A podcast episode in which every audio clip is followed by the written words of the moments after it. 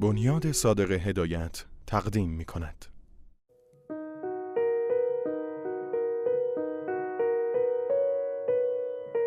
گویندگان بهزاد الماسی در نقش دنجوان شهره روحی در نقش خانم حسن. علی رضا وارسته در نقش حسن. و عباس چهاردهی.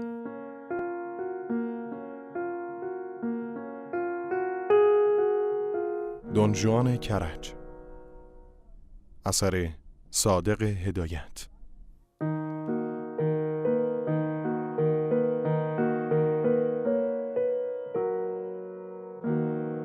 نمی‌دانم چطور است. بعضی اشخاص به اولین برخورد جان در یک قالب می. به قول عوام جور و اخت می آیند و یک بار معرفی کافی است برای اینکه یکدیگر را هیچ وقت فراموش نکنند.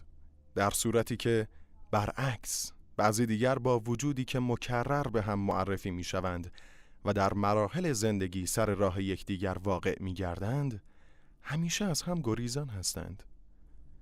میان آنها هرگز حس همدردی و جوشش پیدا نمی شود و اگر در کوچه هم به هم بر بخورند یکدیگر را ندیده می گیرند.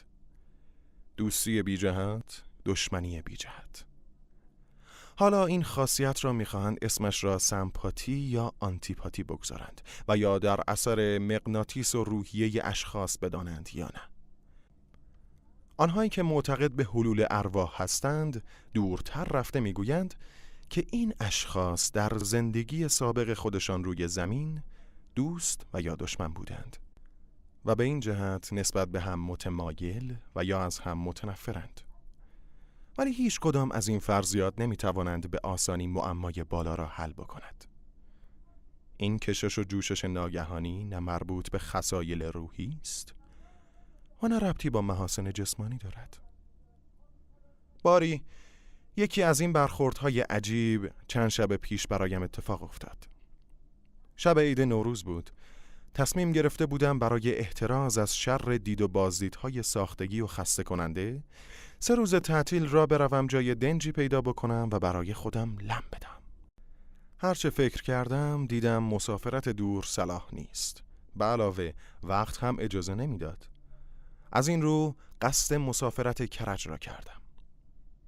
بعد از تهیه جواز سر شب بود رفتم در کافه ژاله نشستم سیگاری آتش زدم و در ضمن اینکه گیلاس شیر و قهوه خودم را آهسته مزه مزه می کردم و به تماشای آمد و شده مردم مشغول بودم دیدم آدم تنومندی از دور به من اظهار خصوصیت کرد و به طرفم آمد.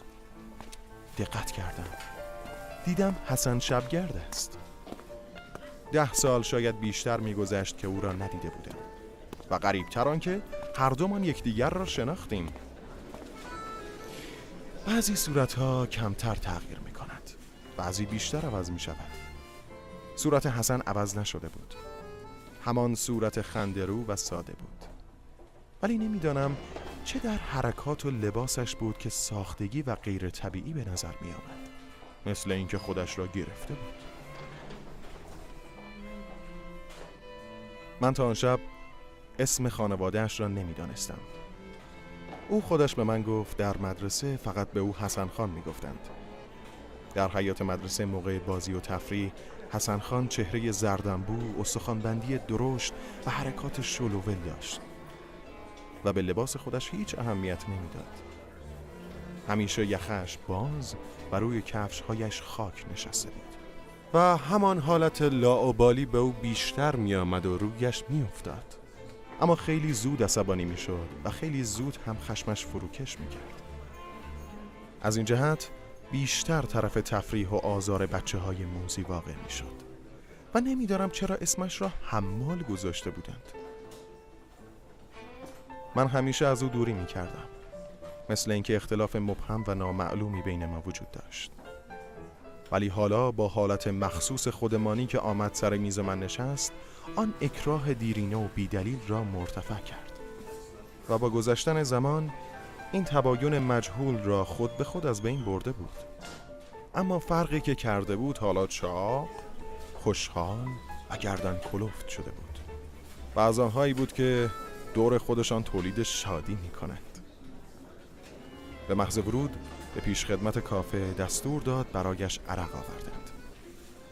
گیلاس های عرق را پی در پی بالا می ریخت و در اثر استعمال عرق یک جور خوشحالی موقتی به او دست داد. ولی به واسطه شهوترانی زیاد بیش از سنش شکسته به نظر می آمد و خطی که گوشه لبش می افتاد ناامیدی تلخی را آشکار می کرد چیزی که غریب بود به سر و وضع خودش خیلی پرداخته بود. اما جار می‌زد که ساختگی است. همین توی ذوق می‌زد و هر دقیقه برمیگشت در آینه کراوات خودش را مرتب می‌کرد.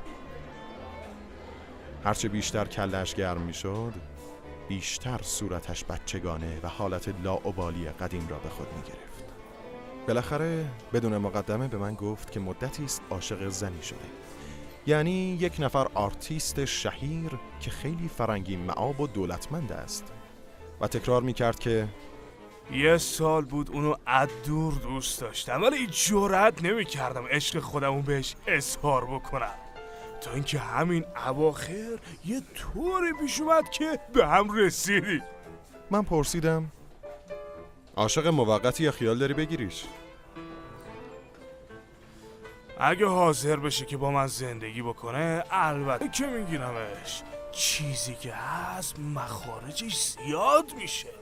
هر شب که با هم به کافا میریم ده پونزه تومن رو دستم می‌ذاره. اما من از زیر سنگم که شده پیدا می‌کنم. اگه شده هفت رو به یه دیگ محتاج بکنم مخارجش رو در میارم. چیزی که هست رو اصل عاشقیش. به شرط اینکه از همه روابط سابق خودش دست بکشه. می‌دونی بردمش منزلمون به مادرم معرفیش کردم. مادرم گفت بیا تو خونه ما بمون. اون گفت دشمنت میاد اینجا تو چهار دیوار خودش رو حبس بکنه؟ با این وضع ماهی دیویس پنجاه تومن خرج پانسیون دیویس پنجاه تومن هم خرج هتل و دانسینگ رو دستم می‌ذاره. فردا شب بیا همینجا اونم با خودم میارم. ببین چطوره. فردا شب من در کرش هستم. راست میگی. واسه نوروز میری کرج؟ خود تر هستی. چطوره؟ منم اونو ور میدارم یا راستش نمی‌دونستم چی کار بکنم. با این خرجش هم کمتر میشه. و علاوه تو مسافرت به اخلاق همدیگه بهتر آشنا میشی. مانعی نداره ولی کن جواز. جواز لازم نیست. من صد مرتبه بی جواز کرج رفتم. جواز نمی‌خواد. حالا فردا شب حرکت می‌کنی؟ صبح ساعت نه دم دروازه قزوین هستم. از اونجا را میافتیم. منم میام. درست سر ساعت نو با هم میریم. پس من میرم به ضعیف خبر بدم که خودش آماده بکنه. من از این اظهار صمیمیت ناگهانی و دروغ و دونگ هایی که برایم نقل کرد تعجب کردم. بالاخره از هم جدا شدیم و قرارمان برای صبح شد. فردا صبح انک سر ساعت نه حسن با معشوقش آمدند. خانم مثل نازنین سنم توی کتاب بود. لاغر کوتاه موجه های سیاه کرده لب و ناخونهای سرخ داشت. لباسش از روی آخرین مد پاریس بود و یک انگشتر برلیان به دستش می درخشید مثل اینکه خودش را برای مهمانی شب نشینی آراسته بود. همین که خانم اتومبیل فورد کهنه را دید وحشت کرد و گفت من به خیالم اتومبیل شخصی است. من تا حالا با اتومبیل کرایه سفر نکرده بودم.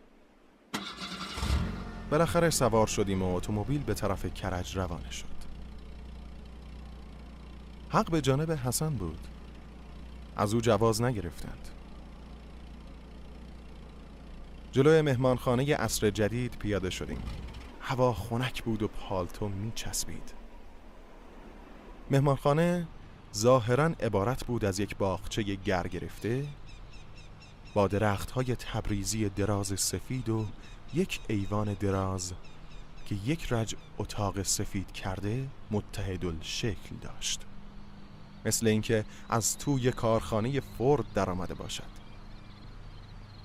هر اتاقی سه تخت فنری با شمد و لحاف مشکوک داشت و یک آینه موقتی ترتیب داده بودند. پیدا بود که این اتاقها را برای مسافران موقتی ترتیب داده بودند. چون اگر کسی در یکی از آنها خودش را محبوس می کرد به زودی حوصلش سر می رفت چشمانداز جلوی ایوان یک رشته کوه کبود بود و گنجشک های تغلی جا افتاده که از سرمای زمستان جان به سلامت برده بودند با چشم های کلاپیسه شده و پرهای کز کرده مثل اینکه از نسیم بهاری مست شده بودند بی اراده روی شاخه های تبریزی جست می زدند و یا از در و دیوار بالا می رفتند به طوری که سر و صدای آنها تولید سرگیجه می کرد ولی همه اینها روی هم رفته یک حالت سردستی و ییلاقی به مهمانخانه می‌داد که بدون لطف و دلربایی نبود. همین که اتاقهایمان معین شد و گرد و غبار اتومبیل را از خودمان گرفتیم من رفتم در ایوان قدم می زدم و منتظر حسن و خانمش بودم. یک مرتبه ملتفت شدم دیدم از ته ایوان یک نفر به من اشاره می کند نزدیک آمد او را شناختم. این همان جوانی بود که هر شب در کافه پروانه پلاس بود و در آنجا به او معرفی شده بودم و رندان به تعنی اسمش را دونجوان گذاشته بودند. از این جوانهای مکش مرگ مای معمولی و تازه به دوران رسیده اداری بود. لباسش خاکستری شلوار چارلستون گشاد مد شش سال قبل پوشیده بود. سرش غرق بریانتین بود. و یک انگشتر الماس بدلی به دستش که ناخونهای مانیکور شده داشت برق می‌زد.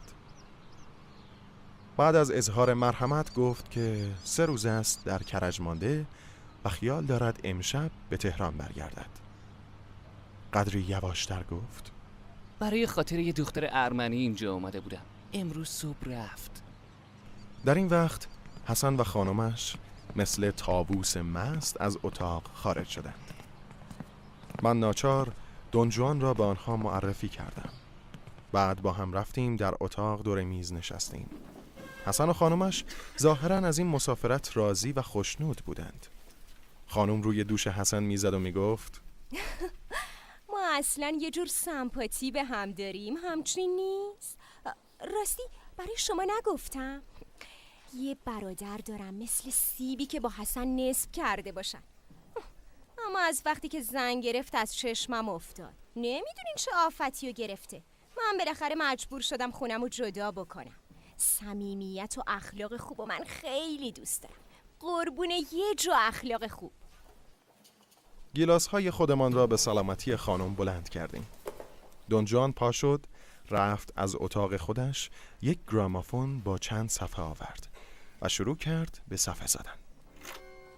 بعد بدون مقدمه خانم را به رقص دعوت کرد.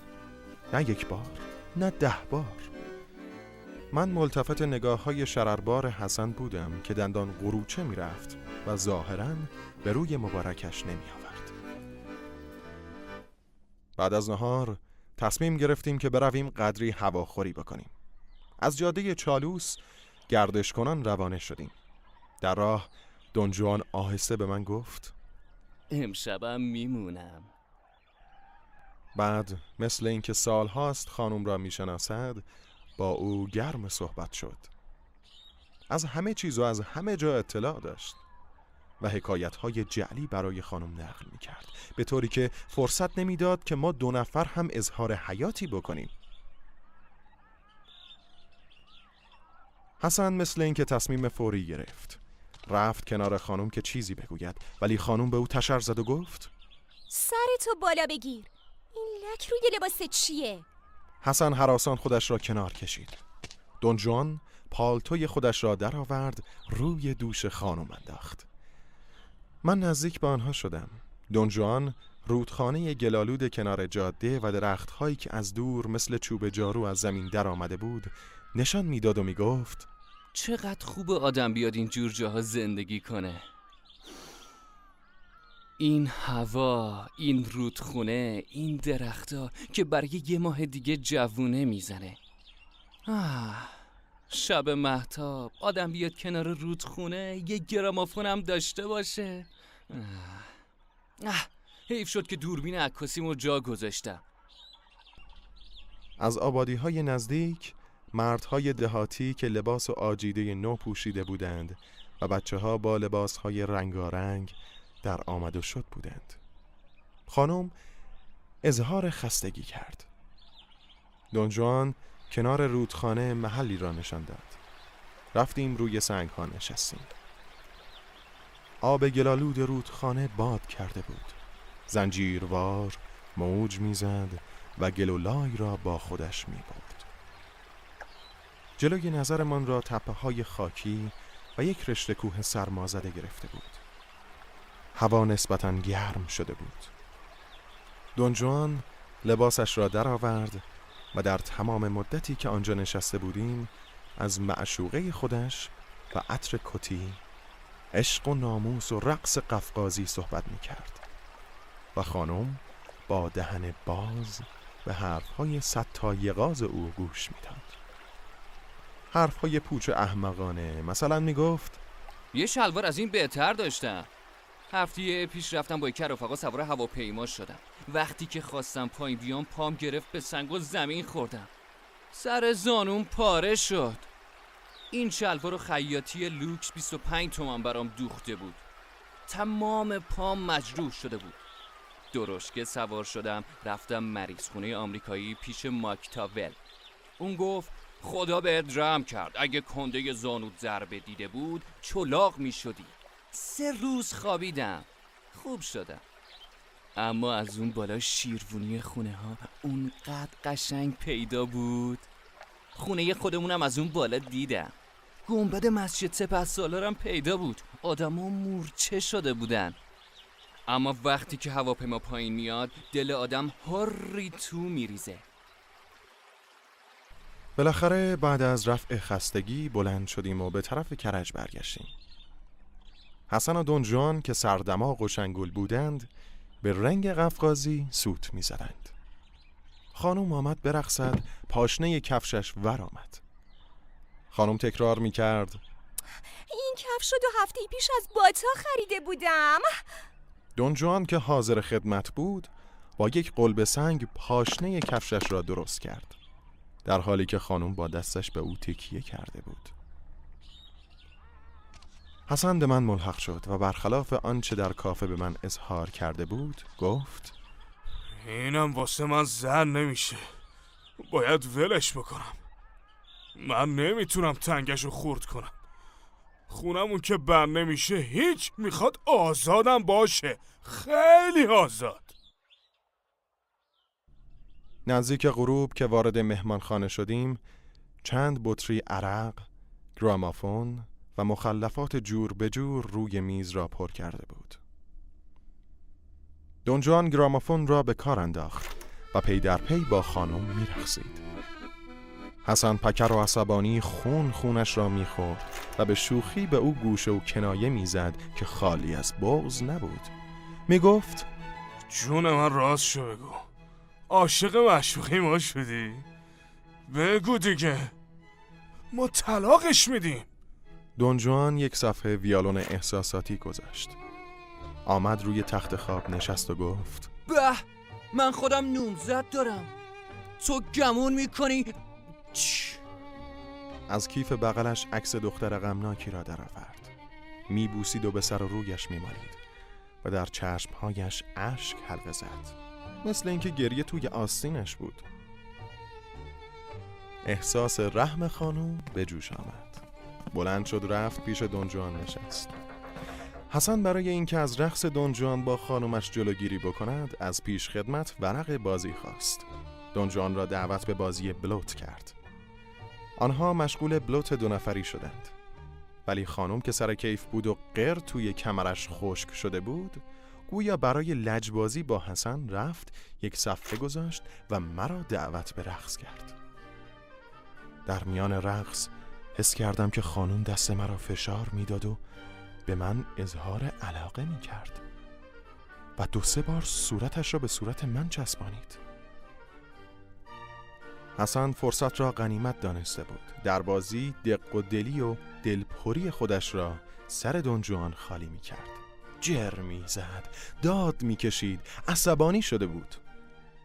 همین که رقص تمام شد خانم رفت و یک سیلی آبدار به حسن زد و گفت برو گم شو! این چریختیه او غم نشست. برو گم شو این هوی حمال. حسن با چشمهای رک زده به او نگاه می کرد و بغز بیخ گلویش را گرفته بود. بی اراده دستش را برد که کراوات خودش را درست بکند ولی یخش باز بود. دونجان از بازی استعفا داد و دوباره با خانم شروع به رقص کرد. من زیر چشمی حسن را می پاییدم. دیدم بلند شد از اتاق بیرون رفت.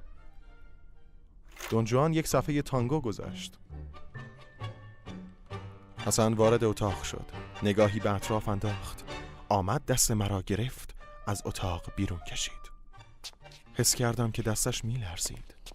زیر چراغ گاز ایوان رکهای روی شقیقه هایش بلند شده بود. چشمهایش باز و لب پایینش ول شده بود. درست به ریخت لاعبالی زمانی که او را در مدرسه دیده بودم در آمده بود. همینطور که دست مرا گرفته بود بریده بریده گفت دیشب که تو به من گفتی من به خیالم فقط با تو هستم. تقصیر تو شد که اونو به من معرفی کردی. خب تو دینو شناخته بودی.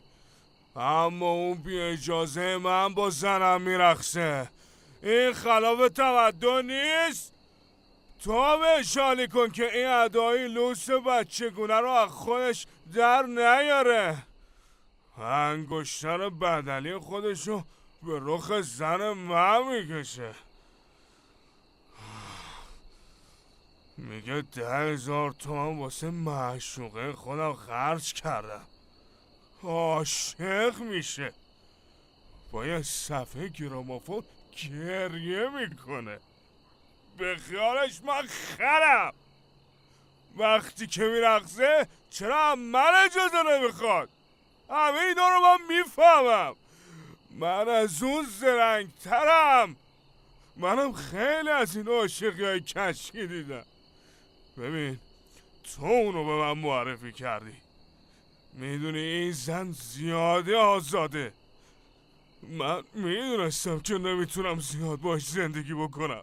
من همین الان من میرم. دیگه اینجا بند نمیشم. ای بابا یک شب هزار شب نمیشه. حالا برو یه مش آب به سر روت بزن از خر شیطون پایین بیا. عرق خوردی پرت میگی. بانگی شب اول ساله. بعد شگونی میشه؟ ولی جواب من اثر بدی کرد. مثل چیزی که حسن آتشی شد به عجله رفت در اتاق خودش از توی کیف خانم پول برداشت. به پیش خدمت مهمانخانه دستور داد که یک اتومبیل دربست برای شهر حاضر بکند چون خیال داشت فلفور حرکت بکند. اتفاقا در حیات مهمانخانه یک اتومبیل ایستاده بود. دیوانوار دور خودش را نگاه کرد. رفت بالای سر شوفر خوابالود او را بیدار کرد و گفت همین الان باید برم شهر. هرچی می‌خوای میدم. زود باش. حسن یخی پالتویش را بالا کشید. رفت توی اتومبیل فورد نشست. شوفر چشمهایش را میمالید و به طرف اتومبیل می‌رفت. من به شوفر گفتم بی خود میگه مست کرده. برو بخواب. شوفر هم از خدا خواست و برگشت که بخوابد. یک مرتبه خانم حسن متغیر اخمهایش را در هم کشیده آمد دم اتومبیل رو کرد به حسن و گفت خاک تو سرت تو اصلا آدم نیستی. مردی شور ریخته حمال تو ببرن. رویش را به من کرد. از اولم من براش احساس ترحم داشتم نه عشق. این لایق زنی مثل زن برادرم بود. دوباره به حسن. پاشو پاشو بیا اینجا تو اتاق. باید حرفامو با تو تموم بکنم. می‌خوای من اینجا سر صحرا بذاری خاک تو سرت بکنن؟ حسن به حال شوریده بلند شد. رفت در اتاقش روی تخت خواب افتاد. دستها را جلوی صورتش گرفت. حق حق گریه می کرد و می گفت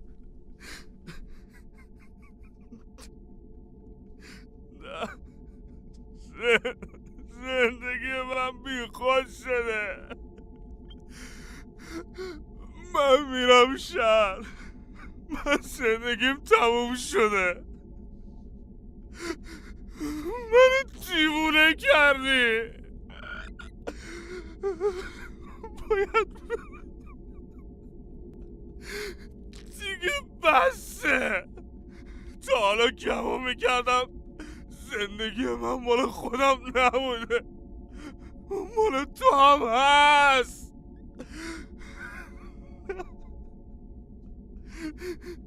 سر را پیاده میشم. خودم از بالای دره پرت می‌کنم. دیگه بسه.